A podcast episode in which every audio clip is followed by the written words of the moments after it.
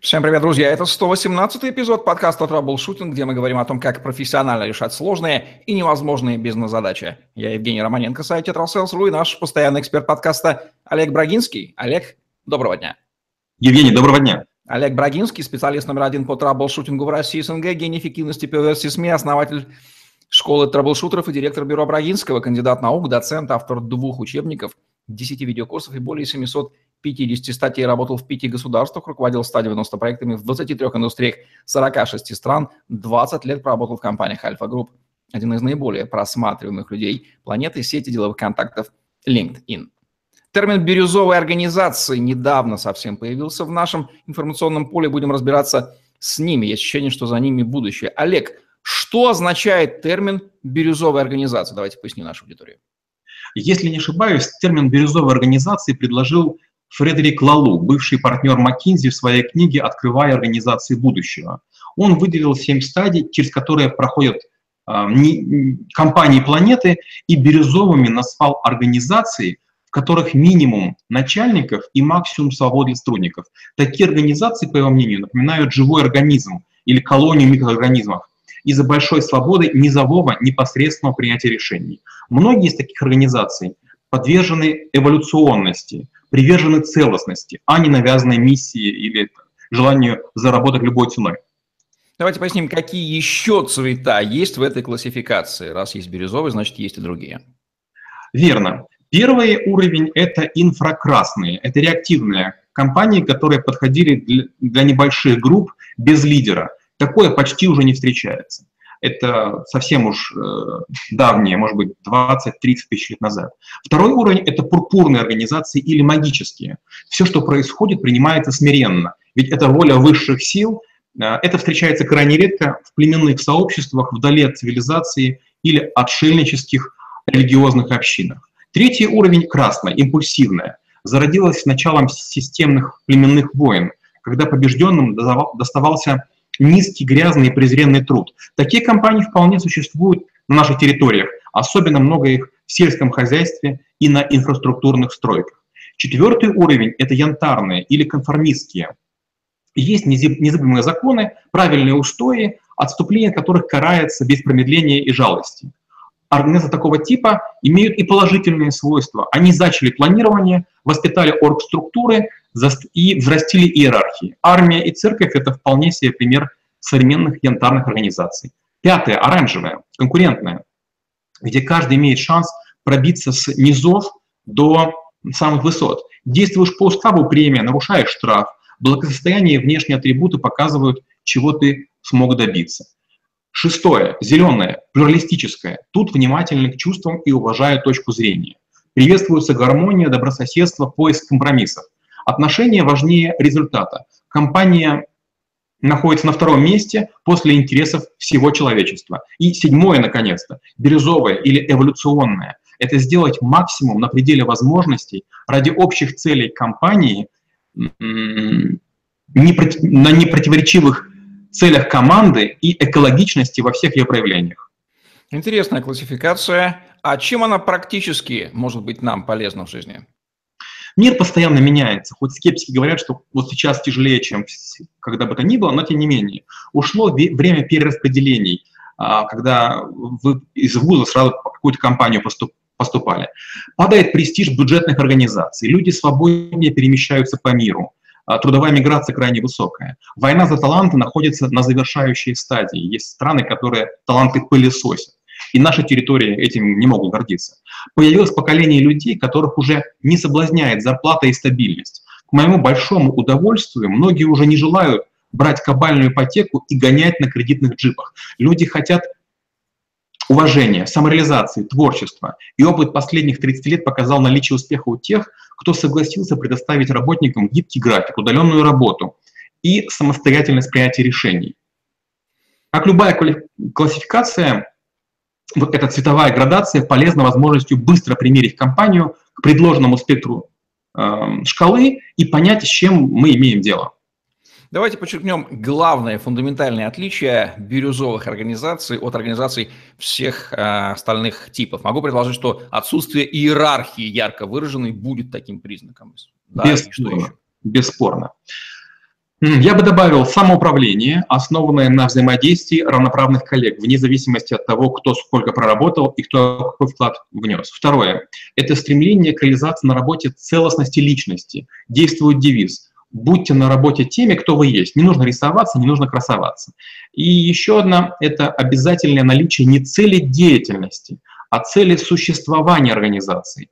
И исследование девизу «Поймите и осознайте цель, для чего эта компания была создана». Как возникает бирюзовая организация, какие для этого должны сложиться условия?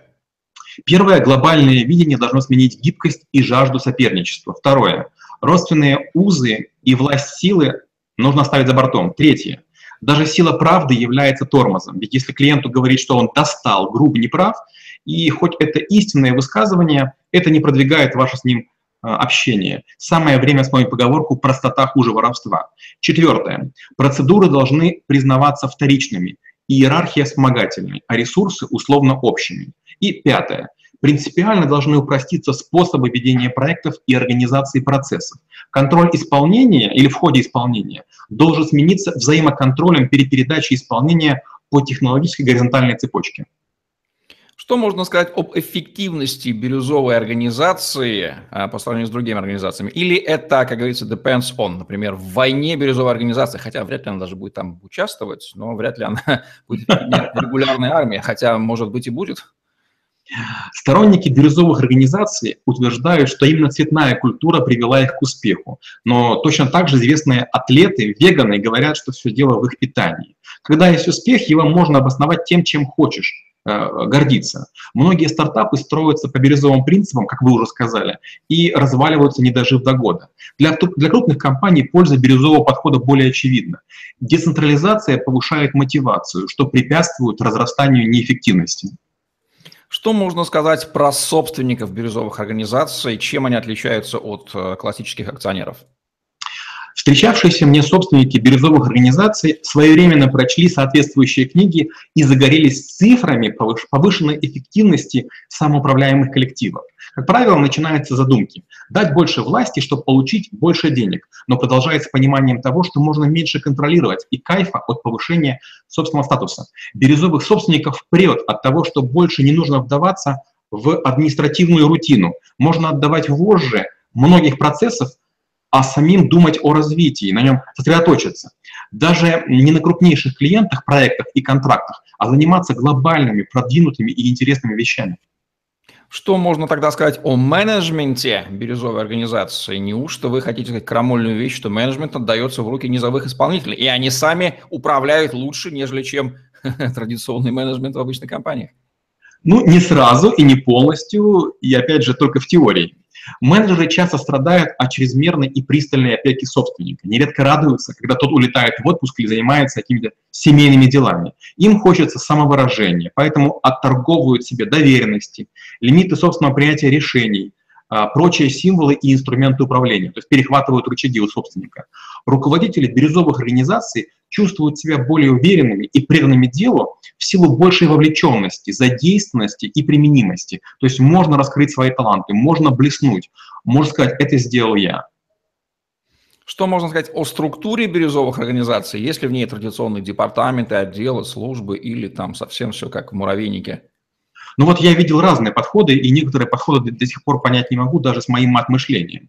Структура бирюзовых организаций разнятся от децентрализации до распределенной. Бирюзовые организации отошли от пирамид и матриц к сеточке, от жестких иерархий под надзором босса до распределенной структуры и работе в командах. Оргструктура бирюзовых организаций основана, как мы уже говорили, на взаимодействии равноправных коллег, которые лишь в случае необходимости прибегают к помощи, внимания не начальников, а коучей. Не для того, чтобы решить текущую задачу, а чтобы научиться решать класс подобных задач и поднять общий уровень взаимодействия. Следовательно, ярчайшим признаком бирюзовой организации будет отсутствие того, кого мы называем big boss, вот этот вот царь и бог. Да, мы его просто не найдем в бирюзовой организации, верно? А, скажем так, там есть люди, облаченные мудростью и властью, которую они не демонстрируют, но все же бывает такое, что они принимают финальное решение, но при, при общем обсуждении. Роль сотрудников бирюзовой организации, полагаю, что она сильно отличается от классических винтиков, они там чуть ли не само, самоуправляющиеся, это такие само-самоменеджеры себе так. Верно. Э, в разных проектах, в разных компаниях я был от любимчиков, владельцев и до там, пасынком. Поэтому я что понял? Если ты не любимчик шефа, то тебя тяготит работать по, по указке, слушать окрики и потакать самореализации того, кто выше в иерархии. Но не обязательно умнение приходится терпеть и присмыкаться. Из-за статуса, если он есть, из-за материальных благ, если обещаются. По другим каким-то причинам, помните, мы говорили про кредиты, многие не могут выскочить из своих организаций, хоть им там прийти работать, потому что завалены кредитами. Работа не может в таком случае доставлять радость, ведь тревожит обстановка неопределенности и колоссальной зависимости от настроения шефа.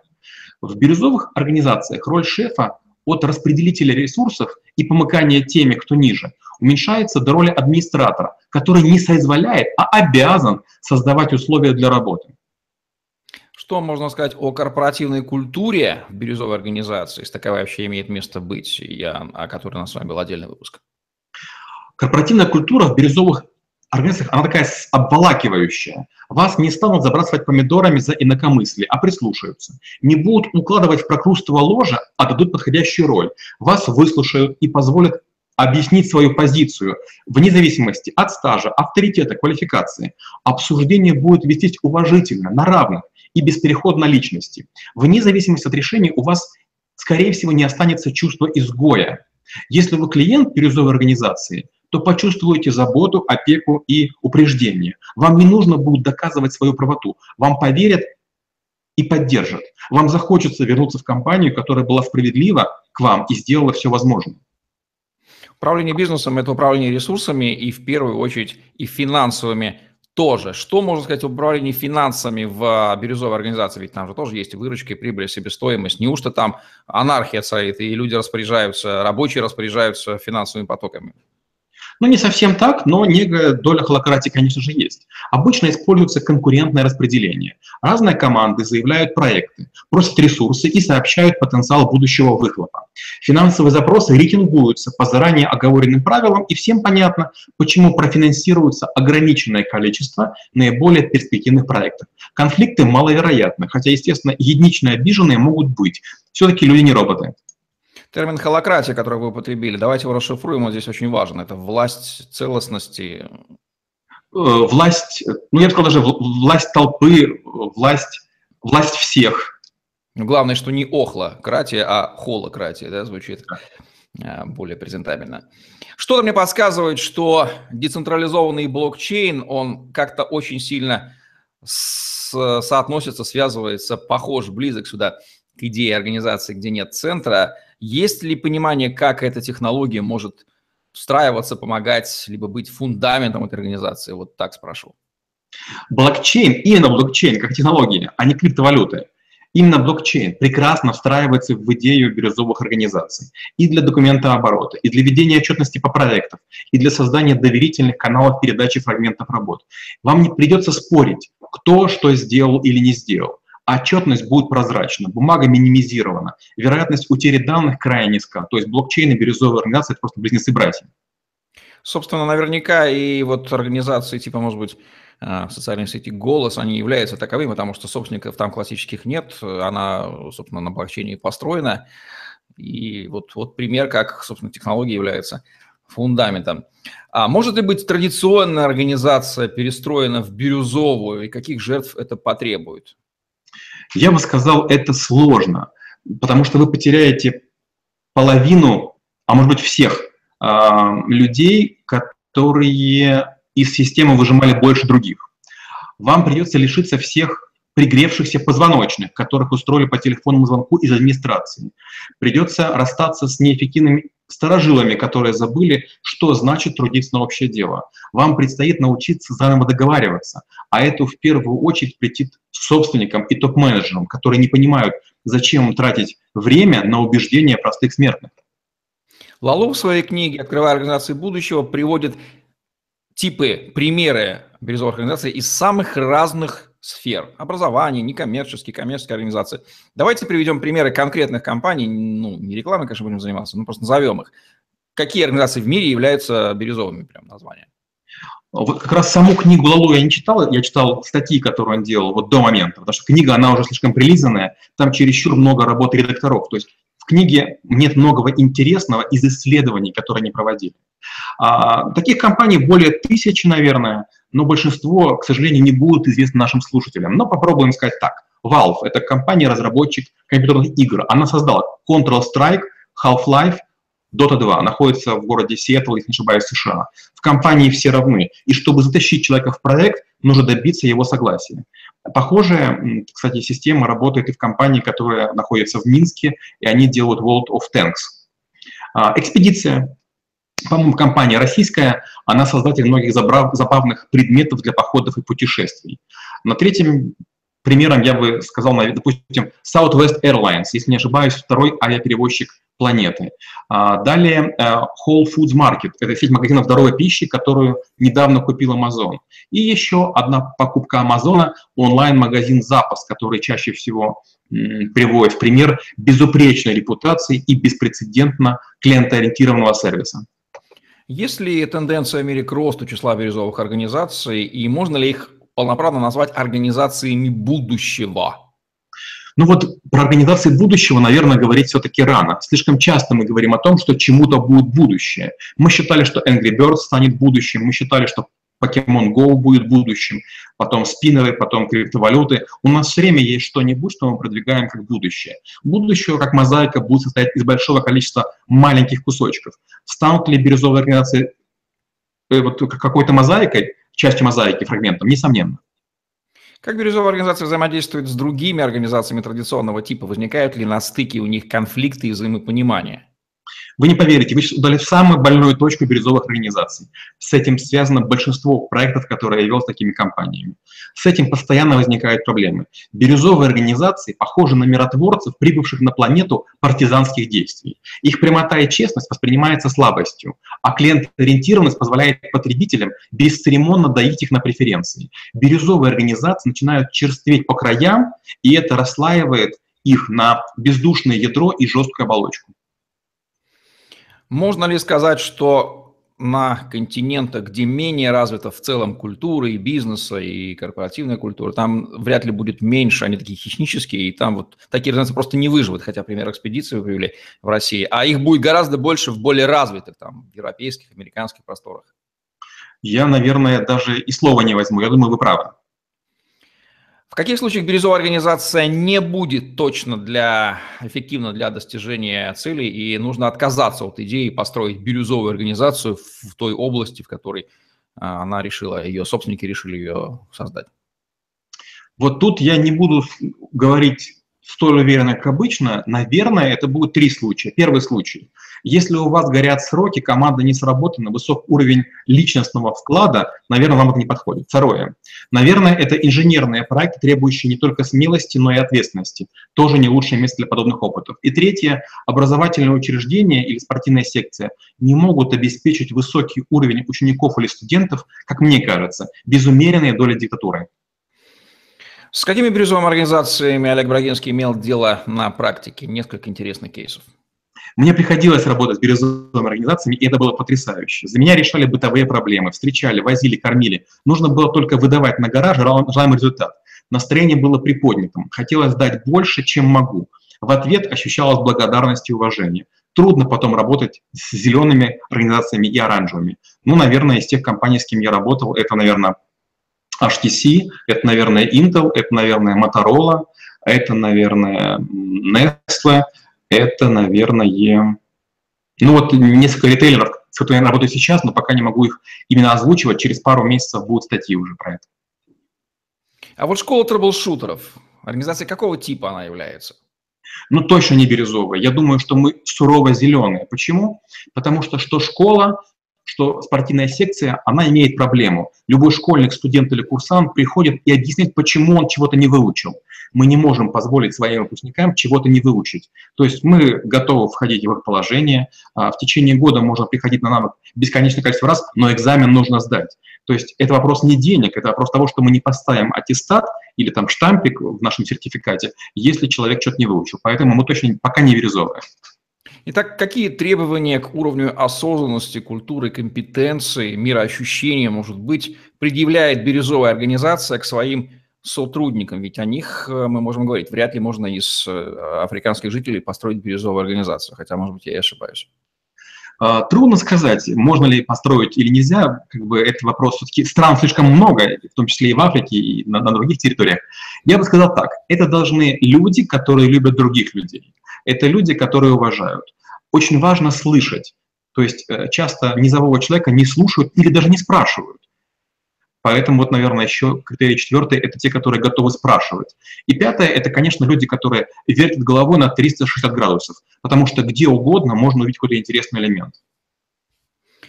Какие рекомендации Олег Брагинский даст нынешним и будущим бирюзовым организациям в этом стремительно меняющемся мире и несколько враждебным для них, поскольку, как мы понимаем, организации разных типов и агрессивные тоже будут существовать, и конфликт между ними есть? Первое. Думайте не о цвете, а о пользе подхода. Второе. Выявите и самообъясните себе изъяны этого, этого движения. Третье. Поймите персональные выгоды и личностные потери. Четвертое. Начинайте мягко, но твердо. И пятое, не давайте задний ход. Нужно что-то добавить по теме бирюзовых организаций под финал? Скажу так, э, спасибо, во-первых, за, за возможность. Я слегка к этому скептичен. Я вдохновлен, но слегка скептичен, потому что уж очень красиво все получается. Я часто вижу, как гостиницы, например, категории Center Edges или W, с которыми я работал, их доят те клиенты, которые все что требуют. Мне кажется, что, к сожалению, мошенники от таких компаний могут больше получить. С другой стороны, наверное, за этими компаниями будущее. Я к ним пока еще присматриваюсь и вам советую. Нужно ли этим организациям думать над механизмами защиты некого иммунитета, чтобы агрессия и неосознанность организаций более консервативного типа, ну, не могла их разрушить, по крайней мере, не наносила им ущерб. Ведь действительно, когда мы прибываем на планету, где партизанская война, мы такие миролюбивые, нас просто контрапупят, и мы будем сами виноваты, что не защитились. Вот в том-то и парадокс. Когда я, допустим, в компанию NCR в Нью-Йорк прилетал и рассказывал им, ребята, послушайте, но вот есть ситуации, в которых вас обманывают, и там, мы там вели проекты, они говорят, мы понимаем, что обманывают, но наша культура не позволяет нам в этом сомневаться. Я считаю, что все-таки вот у человека есть кожа. Кожа выдерживает э, там, микроорганизмы, бактерии, там, другие какие-то вредные воздействия. Так и этим организациям, мне кажется, нужно обзавестись своей кожей. Можно ли назвать их избыточными идеалистами в современном мире? Мне кажется, да. Вот такие вот соображения по поводу бирюзовых организаций, которые мозаично существуют в нашем мире в окружении других организаций. В этой интересной классификации подробнее в ней о ней можно а, узнать из книги Лалу «Открывая организации будущего». Подкасте «Траблшутинг» от Олега Брагинского, где мы говорим о том, как профессионально решать сложные и невозможные бизнес-задачи. Лайк, комментарий, подписывайтесь на наш YouTube-канал, чтобы не пропустить новые интересные видео с вашими любимыми экспертами. Загляните в другие выпуски подкаста «Траблшутинг», там много интересного о бизнесе и жизни от Олега Брагинского. Помните, что если вы смотрите это видео, их записано гораздо больше, свяжитесь со мной или с Олегом и получите персональные ссылки на те видео, которые до вас еще никто не видел. Удачи вам, если вы находитесь в организации будущего, бирюзовой организации или намерены ее создавать, теперь вы больше знаете о том, что вам предстоит делать и как жить в ней. Удачи вам, всем пока. Спасибо и до встречи через неделю.